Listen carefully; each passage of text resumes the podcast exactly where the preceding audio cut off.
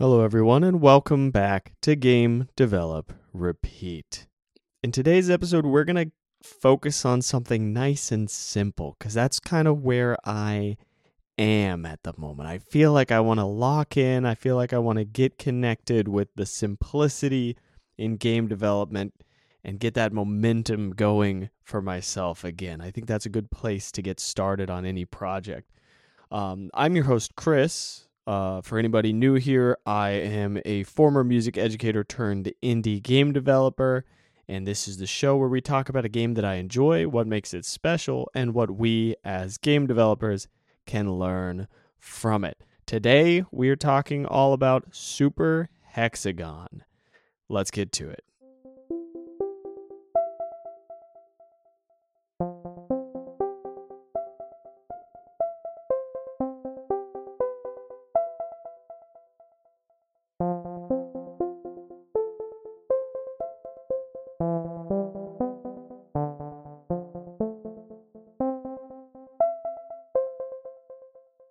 Super Hexagon is a devilishly difficult little arcade style game.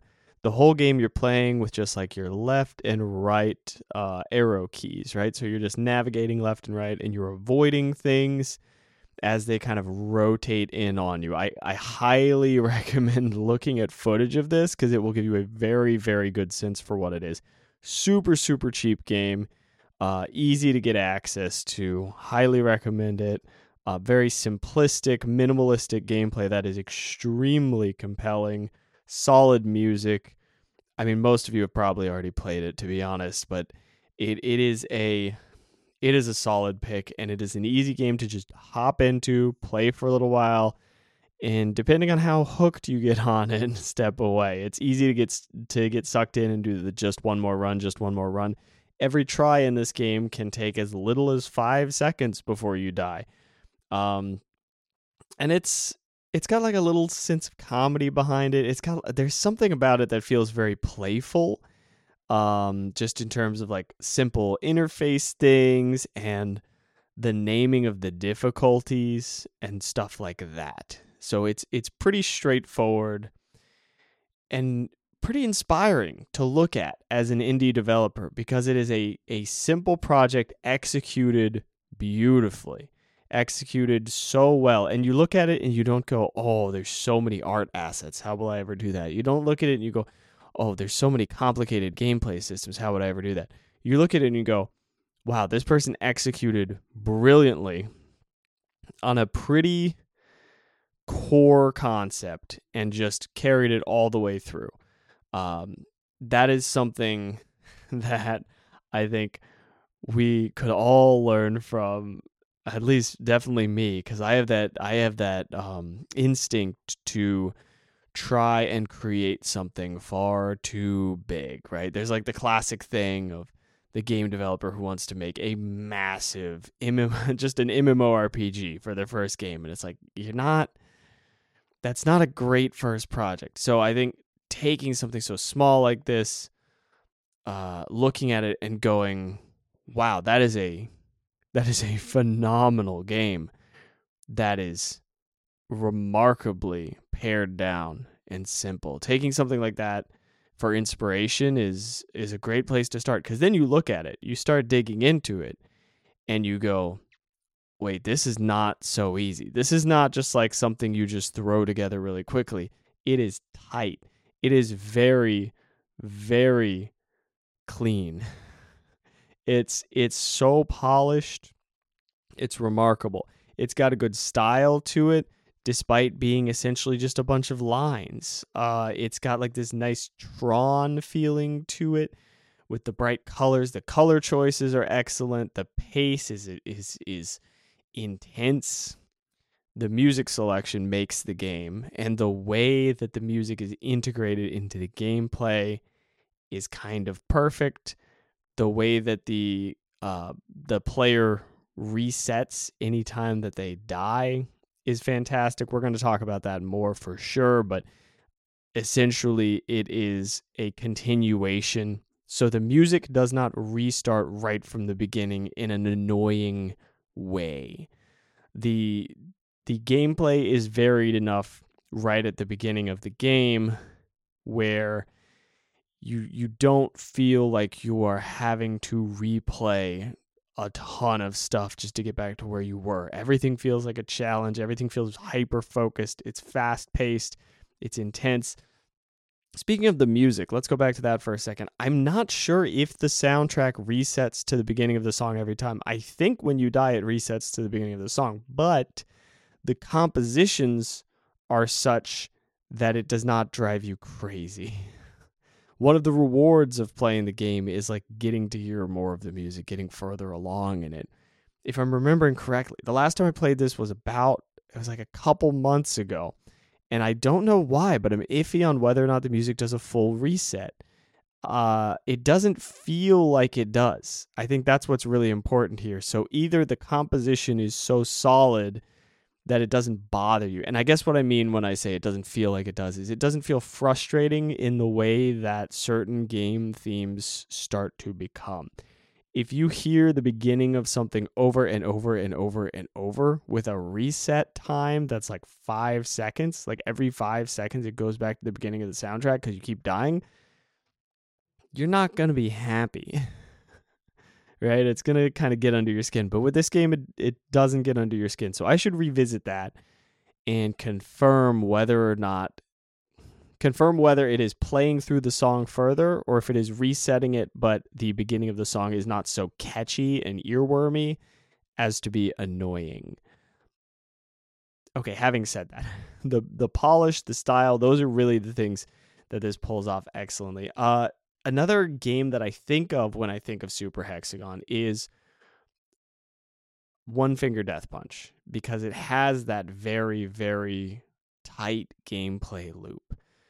These sorts of games are remarkable to me, and I. I'm fascinated by the level of gameplay that can be accomplished with such simple control schemes, outwardly simple, right? If you really dig into it, the amount of design that's going into this, the amount of effort that's going into making sure that it feels good, because when something is that simple, it has to feel good. It can't be like if you're eating a piece of toast, it can't be burnt, right? You're going to notice how burnt it is. If you throw some jelly on it, maybe you don't notice as much how burnt it is. And then if you turn it into a whole sandwich, maybe you don't notice how burnt it is, but you'll always know that it's a little bit burnt. If you're just eating the piece of toast, it has to be exactly the way that you want it. And if it's not, you're you're not going to like it at all. And I think that's the catch with these extremely pared down minimalistic games. If there's anything that's a little bit burnt, you're you're going to notice it. And that's why polish becomes so important. And I think it's important regardless. But with something like this, you can really hone that skill. Let's talk a bit more about the lessons from this game and and maybe even ways to hone that skill. Let's think through that a little bit. That might be helpful for me, might be helpful for you.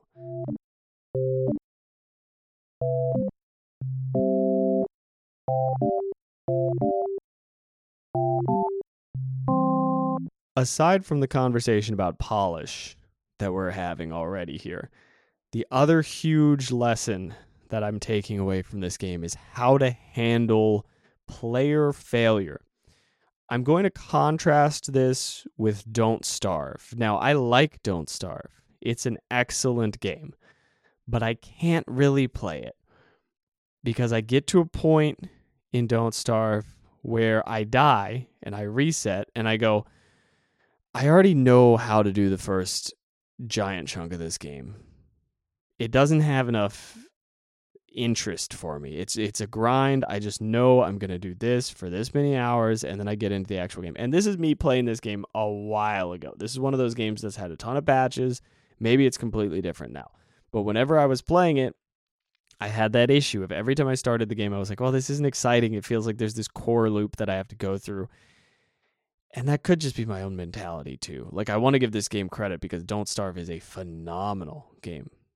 But every time that I died, it had me do this whole reset thing and I was like I don't want to this is I don't enjoy this. There's not enough there's not quite enough for me at the beginning of this game for me to really dig deep and get a run to go really far. So like as a result, I never got into the the the real depths of the content because every time I had to reset, I was like, "Ugh, I'm not I don't want to go through this whole chunk of the game again." Super Hexagon by virtue of being an extremely um short length, like each level is very tight. It's very short and it has a high difficulty curve that you kind of have to just keep slamming your head against over the course of probably several days or weeks. Um, by virtue of how short that gameplay loop is, you're not like, oh, I have to go through an hour of stuff to get back to where I was. No, you're like, I have to go through five seconds. I can go through five seconds, whatever. And the five seconds have multiple variations, and you are trying to learn those patterns and you're trying to get these patterns locked in and like get to know what's going on. This is a great use of uh, how do I put this? This is this is a great use of variance in levels, I guess. Of of um I guess what I'm saying is like what is level 1 changes each time it's not the exact same thing every time. If it was the exact same thing every time, the game would be significantly easier and maybe a little bit less interesting, but it, it mixes it up just enough to keep you on your toes. And that's excellent. Um, aside from that, oh, ways to handle player failure. Let's get back on track with that for a second. I think it's going to vary on your game. I think Don't Starve actually handles player failure pretty well in a lot of ways. It's got this whole unlock system and, and so on and so on. And there, there's a lot of games that are like roguelikes that have this where you die a lot and you learn something from it and then you go in again and again and again and again and again. And that that can be executed in so many different ways. And then there's the way of just, oh well, you have a save file. So you just go back to where you were which is also fine. But you can run into the same thing where you go back to where you were, and you're like, yeah, but now I have to go through this thing again, or I have to go grind to break through that thing, or what have you. And the, the small differences between the seemingly small difference between resetting a player to their most recent save or like the beginning of the dungeon or whatever versus the beginning of the fight that killed them. That is a huge difference in terms of gameplay and feel across the entire game. It changes everything, even though it seems like a relatively small decision. It changes the difficulty of the game. It changes how frustrating it is to play, whether you want that to be intentional or not.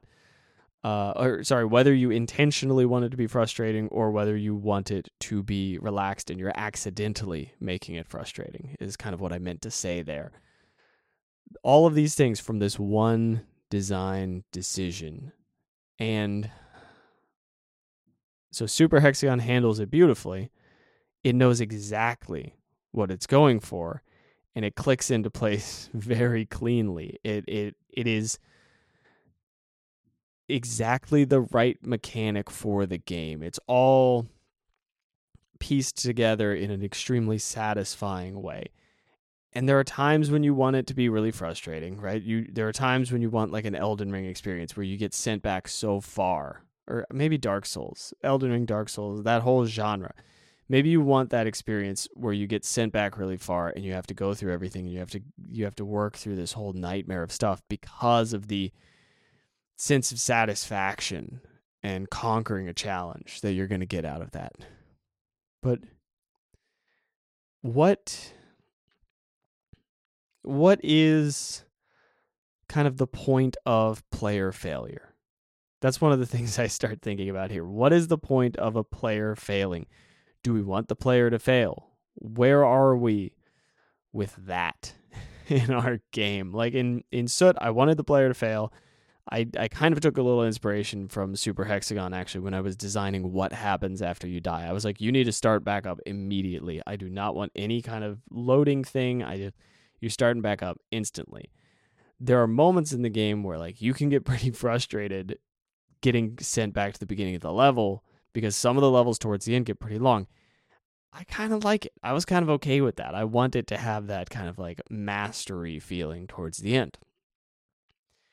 Um, but what's the point of player failure there? Why why do I want my players to fail? So they feel like they're not even so they feel like they're learning something. So they do learn something about the game. So they they get more connected with the character that they're controlling so that they understand the abilities better. It's used to teach lessons and to create satisfaction and victories and moments of conquering a challenge. Right? Is it to make you feel like you're conquering a challenge? I kind of think so. I mean, there are games where you don't fail, and those are maybe like a more satisfying story experience. Games where it's really it's really like not possible to fail other than going, "Eh, I'm kind of done with this game. I'm out," right? I think that is a different genre.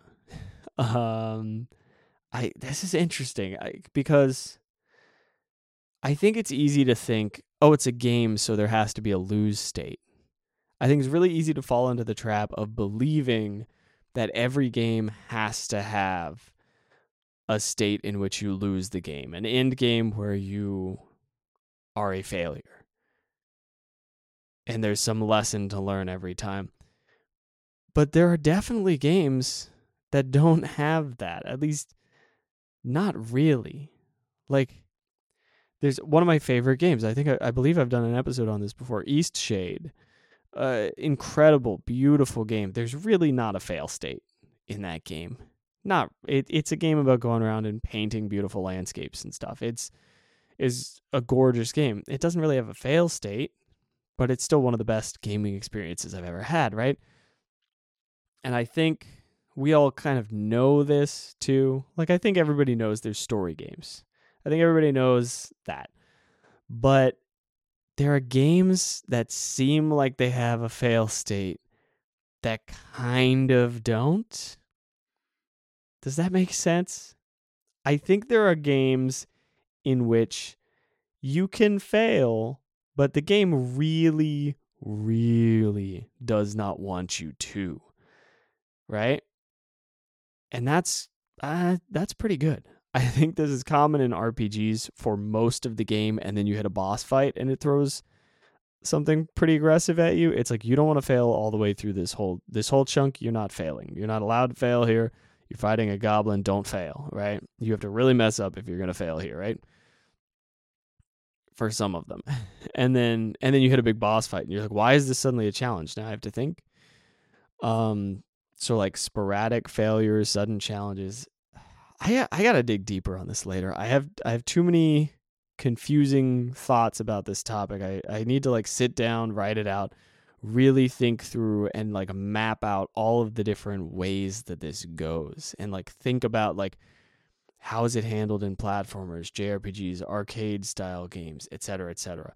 But uh that's that's the lesson from from Super Hexagon, I guess, or that's the thing to start thinking about I also think I want to start doing deeper dives on these games. Like pick something and really if I can find the time, if I can find a way to like really sink my teeth into des- the design philosophies behind things.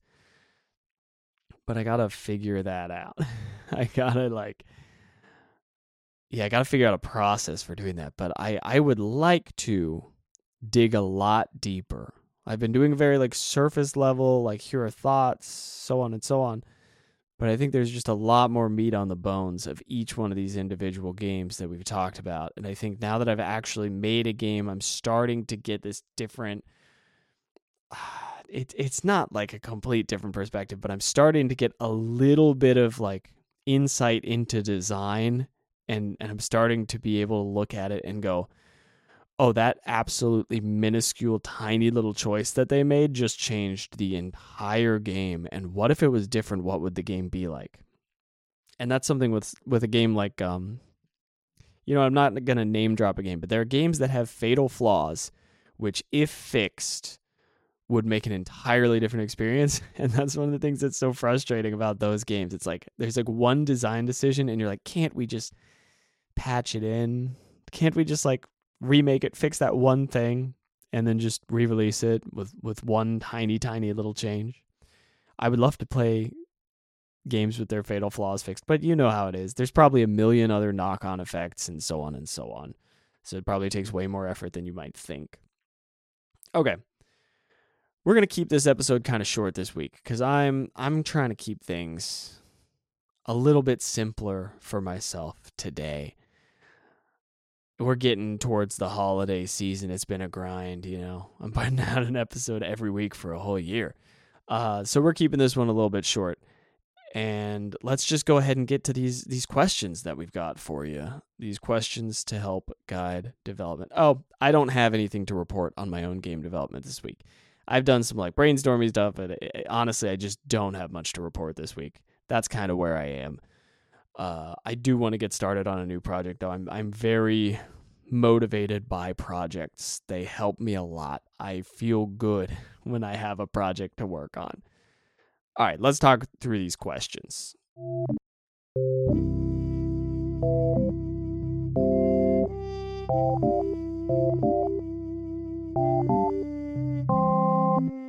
Question number one Do you expect frequent player restarts or frequent player failure?